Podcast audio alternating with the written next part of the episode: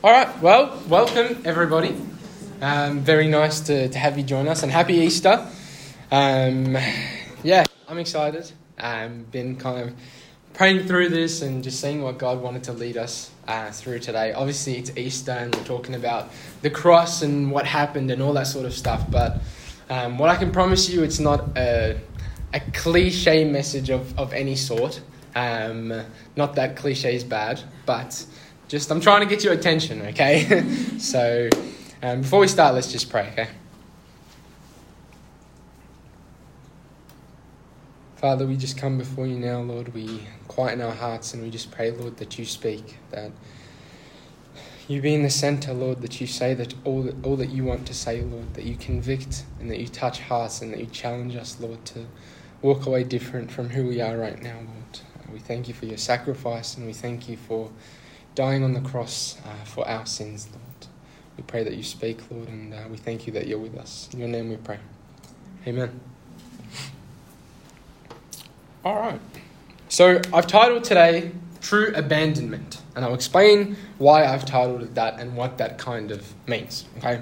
But firstly, Easter for you might be a time of, you know, Easter eggs and Easter bunnies and I don't know if you guys do the, the colouring on the eggs and things like that. Um, and you know, you can do Easter egg hunts and all these different things that happen during this time of Easter. And you know, you can take pictures and feast and eat and do all this crazy stuff uh, together during this particular time. But I really hope that's not your view on Easter. Um, um, and if that is your view of Easter, I'm going to tell you that that is a hollow view um, just like an Easter chocolate bunny, um, and that is not what Easter is all about. And we all know kind of the story of Easter, right? So we know that Jesus died for the cro- on the cross for our sins and um, what that all means and signifies. And we're going to tackle this topic a little differently um, than your just normal crucifixion story. And I'm not putting heresy in here or anything like that. Like, we're just going to tackle it from a little bit of a different angle, but we're still going to touch on the main uh, sections of the story. Okay. And um, just before I kind of get into it, you know, me being in Sunday school when I was in Sunday school, I would always, when it, when it comes to the time of Easter, my mind is in a million different places. I'm thinking about chocolate, I'm thinking about, you know, what I'm going to do after, who I'm going to talk to, who I'm going to spend time with. And my mind was just always not focused on what was happening in the moment when the teacher was speaking. Um, I was always thinking about the next thing or what's going to happen or what I'm going to get afterwards. Um, and I hope that that is not us tonight, uh, today. Um, and I want us to really focus and really concentrate on what Jesus wants to say directly um, to you because there is a message for us, um, just like there always is. You just have to be receptive to it and have a soft heart towards what God wants to say. So I'm going to start by giving us the hardest and greatest problem in all of the Bible. And this problem is if God is good, he can't forgive you and he can't forgive me. In my opinion, that's the greatest problem that I see when I read the Bible. Because if God is righteous and holy, he can't forgive us. If God is just, how can he just simply turn his back on sin? How can he cover our sin, as the Bible says? How, how can he cast our sin as far as the east is from the west? Literally in the book of Psalms and again in, the, in Romans chapter 4, it says, He covers it. He covers our sin. So let me ask you what do you think of a judge who just sweeps crime under a rug? Do we call that judge righteous? Or do we call that judge corrupt? Is that judge maintaining righteousness? Absolutely not. He's not. He's destroying righteousness and what righteousness actually means. And you see, there lies the great problem in the Bible, and that is God is righteous. And because He's righteous, and because He's holy. And because He is love, He hates. He hates evil. And some people say, well, God is love, therefore He doesn't hate. No, God is love, therefore He must hate. He hates evil. He hates your evil. He hates my evil. and he can't just turn his back on evil that happens. So God is a righteous judge. And shouldn't the judge of the whole world, the God, who is the judge of the whole world, do what is right? So the great question in the Bible is how can God be just and forgive wicked men and wicked women? How can he do it? And that's where Easter comes in, and that's all found in the character and the person of Jesus Christ. And this is something that I feel a lot of us don't understand about the cross. We are all condemned, right? So, God, in His righteousness, He condemns all of mankind. Everyone here, everyone who has ever walked since Adam, we are all condemned in our sins. And you can go to church, you can um, pray, you can do all these different things, add to it whatever you want to add in, in, in that box. You are condemned. And it's not going to help you anything else, right? And to be in heaven, if you're a person who is going to be in heaven, you must be perfect and have perfect righteousness. And none of us have that. Right? I'm throwing a few things at you right now, and you're probably like, oh my gosh, none of us are going into heaven, but no, there's good news. Hold on. Mm-hmm. Yeah, so to be in heaven, you must be perfect because sin does not dwell in those places, in perfection, in heaven. And God can't do this any other way. And because He's righteous, He can't just sweep the crimes, He can't just sweep the sins under the rug. So, in his righteousness,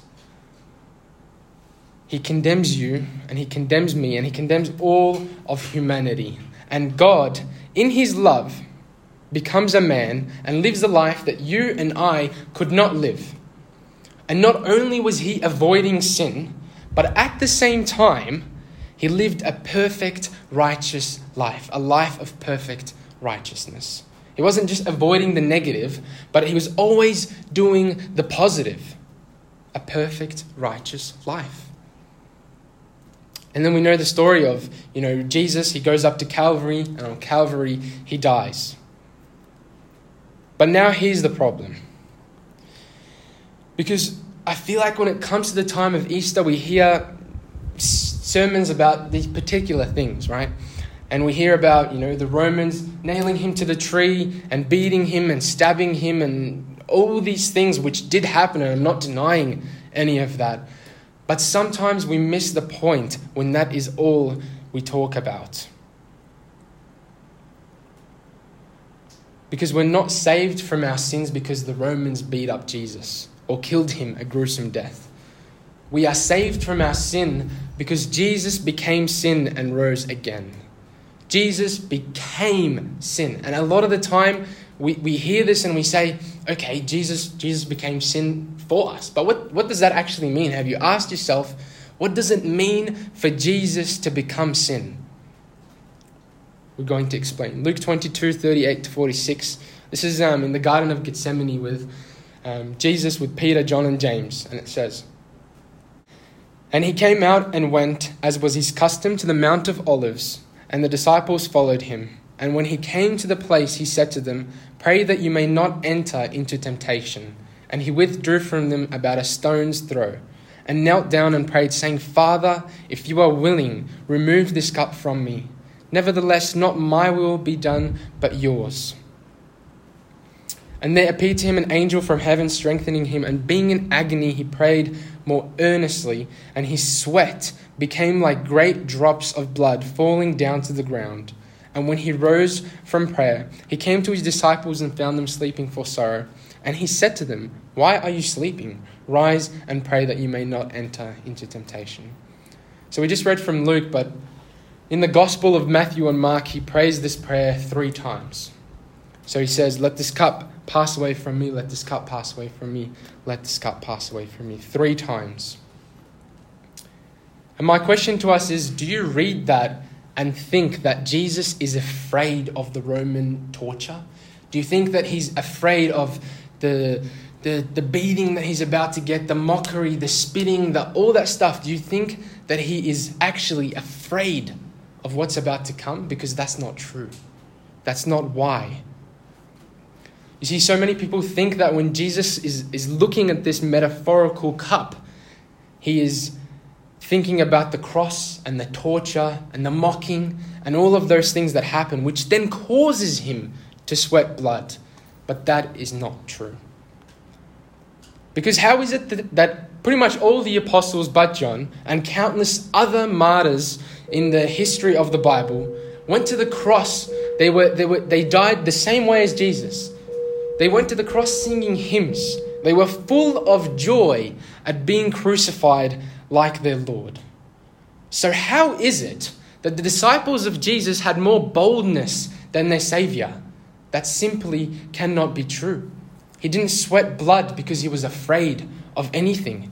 He was sweating blood in the garden simply because he wasn't sweating blood simply because of a Roman cross that he was going to be crucified him.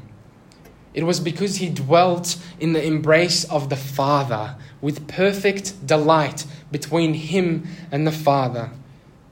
He's always been his beloved Son, in whom the Father was well pleased. He was fully aware of what was to come and that's not the cross and the suffering, but that is the Father's withdrawal from his Son. That is why he bled as he sweat. And on that tree, the Father withdrew his presence from his Son, that he should have done to us. He should have withdrawn himself from us, not from his Son, Jesus, who was perfect. And on the cross, he said in Matthew 27 46, and about the ninth hour, Jesus cried out with a loud voice, saying, Eli, Eli, lema, lema sabachthani.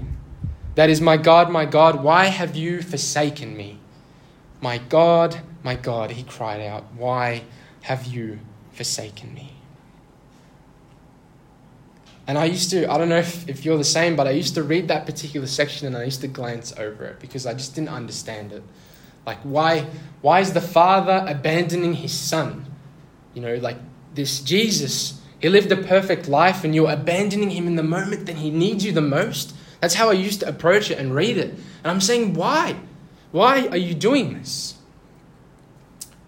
And just to give you a bit of background on this, this was actually verse 1 in Psalms 22 which was written about 1,000 years before Jesus was actually born. And I encourage you to read Psalms 22 for yourself. It's actually a prophecy of Jesus on the cross. But we are saved of our sin because when he was on that tree, all of your sin, all of my sin was placed on him at that particular moment. And that is why God turned away from his son. This was true abandonment of the Father. He turned away from his only Son because his only Son became sin. That is why he turned from him. His Father, God, abandoned Jesus, his Son. And all our sin was placed on Jesus, and he became the final and complete sacrifice for all of our sins.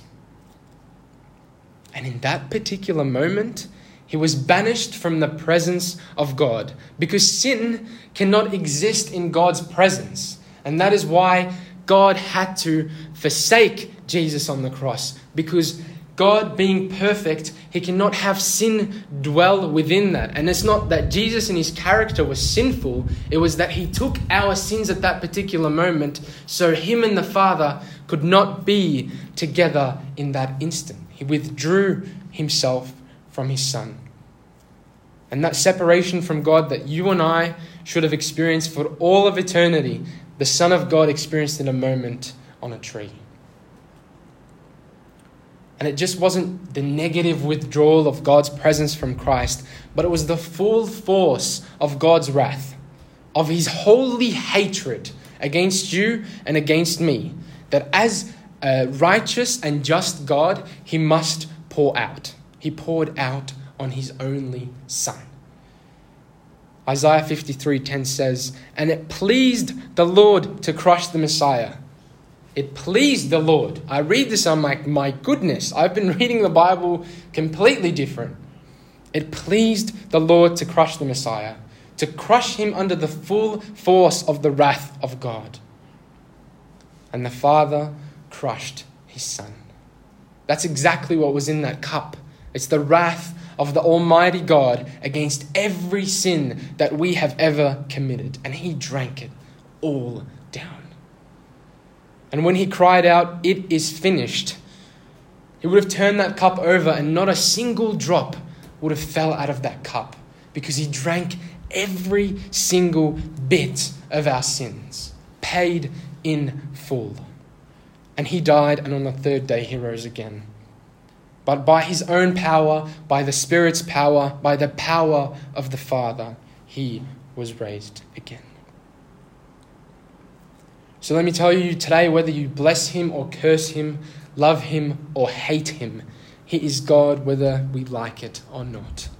Philippians 2 9 to 11 says, Therefore, God has highly exalted him and bestowed on him the name that is above every name, so that at the name of Jesus every knee should bow in heaven and on earth and under the earth, and every tongue confess that Jesus Christ is Lord to the glory of the Father. It says here that every knee will bow. And you see that some of us are going to bow by the grace that is given to us by God. And some of us are going to be forced to bow down because He's God, whether you like it or not. Even if you declare Him, um, everyone is going to declare Him as Jesus Christ, the Son of God. Even the demons believe that Jesus was the Son of God. And let me tell you that Jesus is coming back. But depending on which side of the fence you are on, there is either going to be good news or there's going to be bad news. For those of us who is it's going to be a good day and good news, we're going to proclaim God is here. And for those who say it's bad news, they are also going to say God is here. You see, because some of us are worshipping the, the, the creation rather than the creator. We want what God can give, but we don't actually want God. You either grab hold of Christ fully or you don't grab hold of Him at all. Because if you're half heartedly grabbing onto Him, you're not actually grabbing Him at all. Revelation 6:16 it's talking about judgment day in this particular um, instant or just before judgment day. They call to the mountains and the rocks fall on us and hide us from the face of him who sits on the throne and from the wrath of the Lamb. There is a judgment day, there is a heaven and hell. And you see, I used to explain heaven as eternity with God, which is accurate. And I used to explain hell as eternal separation from God, which is partially true. But hell is also the wrath and justice of God. Hell isn't ruled by Satan, hell is ruled by God. It's not, it's not Satan who's in charge and decides where people go. No, that is the wrath and the justice of God. There is justice in people ending up in hell, whether you believe it or not. Because in our walk with God, since birth, we are all walking towards hell. But from the moment you accept Jesus in your life, you take steps towards heaven and you start moving towards heaven. You accept Jesus, you move to heaven. If you don't, you are continuing to move towards hell. Revelation 20 11 to 15. This is the judgment of the dead. Then I saw a great white throne, and on him who was seated on it, and him who was seated on it. The earth and the heavens fled from his presence, and there was no place for them. And I saw the dead, great and small, standing before the throne, and books were opened. Another book was opened, which is the book of life, and the dead were judged according to what they had done, as recorded in, um, in them. Each person was judged according to what they had done. Then death and Hades were thrown into the lake of fire. The lake of fire is the second death. Anyone whose name is not written in the book of life was thrown into the lake of fire. Here it talks about the great and the small. Whether you have health, whether you have wealth, whether you have status, whether you, whether you have anything, none of that stuff matters when you're standing face to face in front of God. He's asking you one question What have you done to further my kingdom? Is he going to say, Well done, my good and faithful servant? Or is he going to turn you back towards his uh, justice and his wrath in heaven, in hell, sorry. And if you are certain that you belong to God, then, you know, be blessed and continue doing his will. But if you don't know God, I promise you, the Bible promises you, not me, there is another side. Turn away from the world and look to Jesus because the evidence of your salvation is made clear in your walk with Christ. And he who begins a good work in you, who is Christ, will finish it. You see, we like hearing sermons of the kind, nice, caring, loving God, which he rightly is. But this is also God, who you don't choose him, you're going to hell. There's no nice way of saying it. And there, there's, no, there's no such thing as salvation for all that is heresy and that does not exist. There is the way of God and there is the way of not God. There is heaven and there is hell. Matthew 10:28 Do not be afraid of those who kill the body but cannot kill the soul. Rather be afraid of the one who can destroy both soul and body in hell. This, is, this was the message of Jesus was on earth, and this is what he said. My question is what is the worst someone can do to you as a Christian while on earth? Kill you? So be it. It's better for you to die than for your soul and your body to be destroyed in hell. And you're probably thinking, Dave, well, it's Easter. We don't really want to hear about this like morbid things that are written in the Bible. We want the happy Jesus. But this is the truth. This is the truth of the Bible. We should actually fear the one who has the power and authority and, to, and who can justly destroy us, not other people. We're not trying to please men, we're trying to please God. What are you doing to please God while you're on earth? Do our actions reveal your love for Christ or not? Matthew 10 32 to 39 says, So everyone who acknowledges me before men, I will acknowledge before my Father who is in heaven. But whoever denies me before men, I will also deny before my Father who is in heaven. Do not think that I have come to bring peace to the earth. I have not come to bring peace, but a sword. For I have come to set man against his father, and a daughter against her mother, and a daughter in law against her mother in law, and a person's enemies will be those of his own household. Whoever loves father or mother more than me is not worthy of me, and whoever loves son or daughter more than me is not worthy of me. And whoever does not take his cross and follow me is not worthy of me.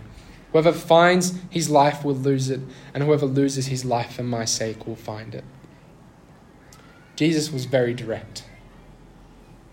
You see, it's not just putting about, um, it's not just putting the bad things before Christ that make things sinful. It's about putting anything before Christ that makes it sinful, whether it's good or whether it's bad. Anything before Christ is sinful. But God gives us an option. On Calvary, He gave us an option. He says, All you are thirsty, come drink from the well that will never make you thirst again. And I want to challenge some of us tonight. I want to challenge us in that if you've if you're constantly empty, if you're constantly longing, if you're constantly desiring more from your life and you don't see a purpose and you don't understand what the meaning of life is, perhaps you haven't actually experienced Jesus. There is no Christ without repentance. There is no Christ without acknowledgement of sin. There is no salvation without repentance. And we should all be broken over our sins daily, broken over the price Jesus paid for us on the cross. Because the meaning of Easter isn't about chocolate and the things that we get, but the meaning of Easter is that the Son of God paid the price for our sins and rose again to reconcile us to God. Easter means that our greatest enemy, which is death, has been conquered. Easter means that our sins are forgiven and we are made right with God. Easter means that God is truly king and truly victor, seated far above every ruler, every authority, every power, every dominion, every other name that ever exists. Easter means that love is stronger than death. It was for love that God gave. For God so loved the world that he gave. To love, you give. And God did exactly that on the cross. It was for love that he died for you and for me. You see, Easter is related to the word east, and which is where the sun rises from. It relates to new days, to new beginnings. Um, and I want us to know that all our accomplishments, that this life that you live, if you are living a life that is only pleasing towards the flesh, is only pleasing towards what other people want of this life, if your models in life are um, motivational speakers, celebrities, all these different people, you're missing the point. You're missing the point of life. Your role model should be one person and one person alone, which is Jesus Christ. He paid the price for you. So you can honor him so that you wouldn't have to bear the sins of yourself, let alone the world. He wants us to be doing the will of the Father, not the will of my flesh. So perhaps this Easter is a new beginning for you. It's a new sunrise, it's a new day. And there are exactly two types of people and, and no other. You either know God or you don't know God. If you're sitting on the fence, you don't know God. You're either fully in or you are fully out. Jesus is not 50 50, Jesus is 100%. And when I, you see, because we like, to we like to commit to different things. Sometimes we're more committed to the gym than we are committed to our relationship with Christ. We are committed to our jobs, we are committed to our health, to our money, to our status. We commit to all these different things, but spending 10 minutes, 15 minutes, 30 minutes a day is too difficult for us to do. It takes spiritual discipline for us to spend time with God that does not come from our own power and will, but that comes from Him. Do you pray that God can give you the ability to even read your Bible and spend time reading the Word of God on a daily basis? Or do you try to do that by your own desire, by your, by your flesh? You wake up and say, Today I'm going to read, and you know, you can watch these motivational videos and they tell you you are, you are great, you are this, you can do this, or you can accomplish. You can't accomplish anything. That is a lie. You can't accomplish anything without Christ being in your life. Because, yes, from an earthly perspective, you've accomplished wealth, you've accomplished status, you have a business, you have all these different things. But in the long run, that means nothing. Those are accomplishments of the world, not accomplishments of God. Our purpose is to make disciples of all nations, to spread the gospel, to love, to become more like Christ. And if, uh, if, along the journey you get blessings of money and different things, then so be it. God has honored you in that way. But whether you have money or you don't have money, your job on earth is still exactly the same. You see, the goal of a saved Christian is not to enter heaven. I used to always think, I had a conversation with a friend, and um, they, they, they're very much on the weird side of Christianity nowadays, which is like health and wealth and all that rubbish. Um, but I, I, was speaking to that person and they were asking me, so what, what's the point? What's the point of living? And my answer to them was, uh, wrongly, was to, uh, to, to, to go to heaven. Like that's my, my goal in life. But the more I read my Bible, the more I understand that that's not true. The goal of a Christian is not to enter heaven, that's just the destination. That's just the destination. Heaven is the destination, but Christ is the goal. Our purpose on earth is to become more like Christ on a daily basis. Guys, we don't belong to the world, we belong to God. And we have a job to do, we have a mission. Our goal is to be transformed into the likeness of Christ more every single day. And I want to challenge us if that you have, if you've accepted Christ as your Lord and Savior, whenever that may have been um, in your life, what are the boundaries that you, you put in front of God on a daily basis? That every time He wants to communicate to you, you put up a barrier. Because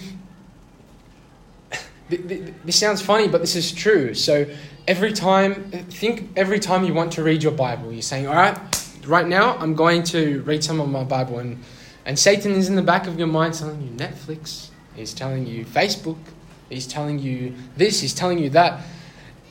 And that, that's, I'm, I'm really not trying to make a joke. I'm really just trying to tell you that this is Satan. Like, this, this, is, this is real warfare that Satan uses these everyday things in order to get you away from God.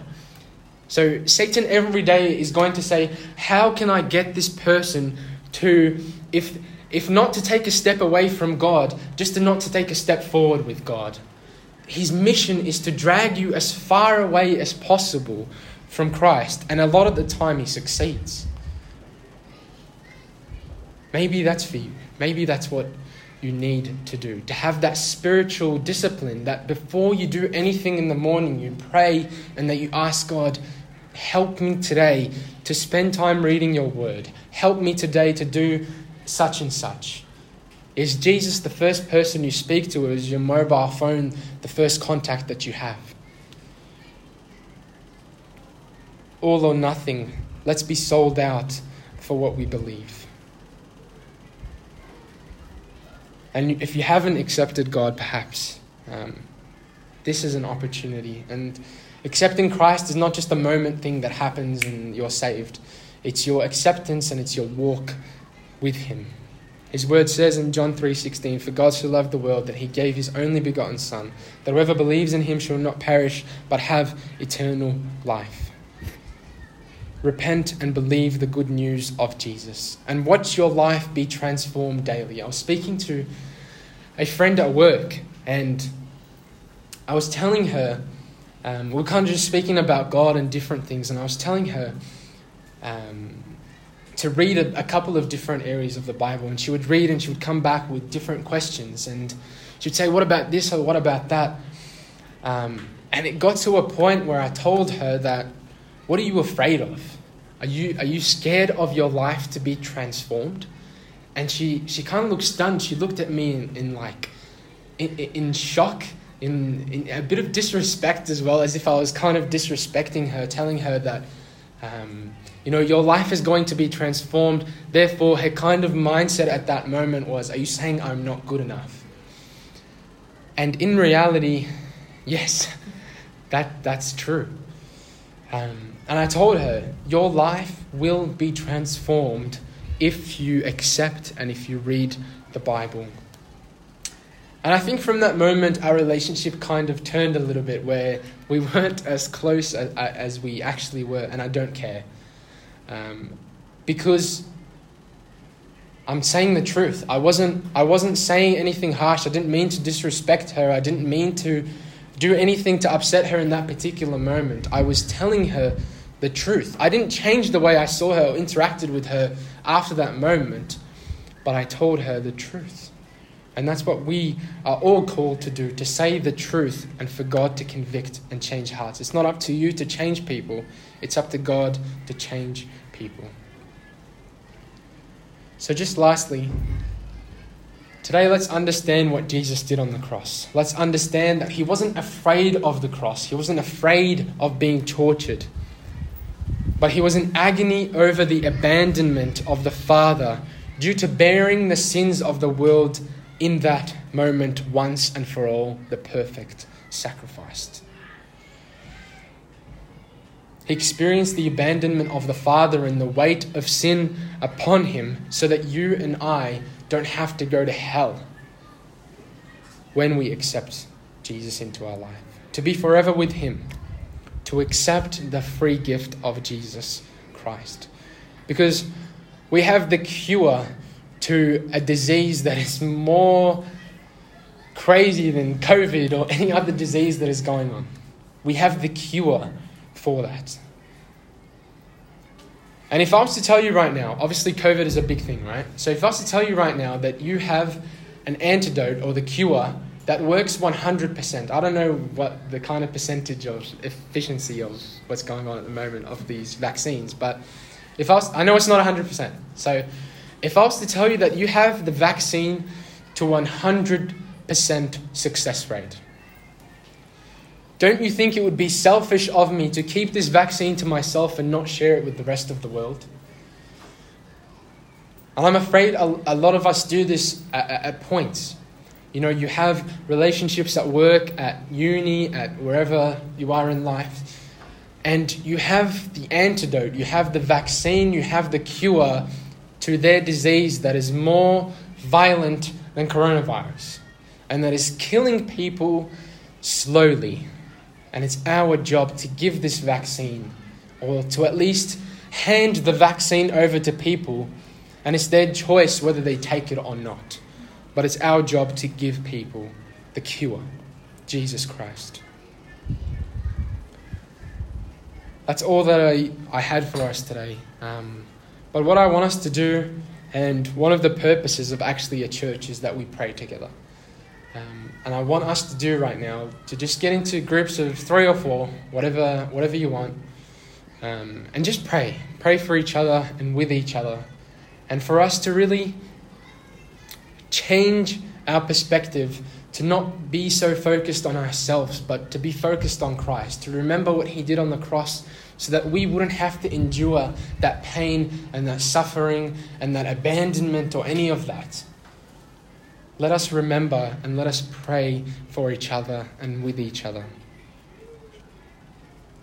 And also, just I guess a, a word of encouragement. Guys, like this this place, this church is not just a Friday thing that happens. We should be regularly following up with our friends. Do we do we message our friends? Do we check up on our friends? Do we call our friends?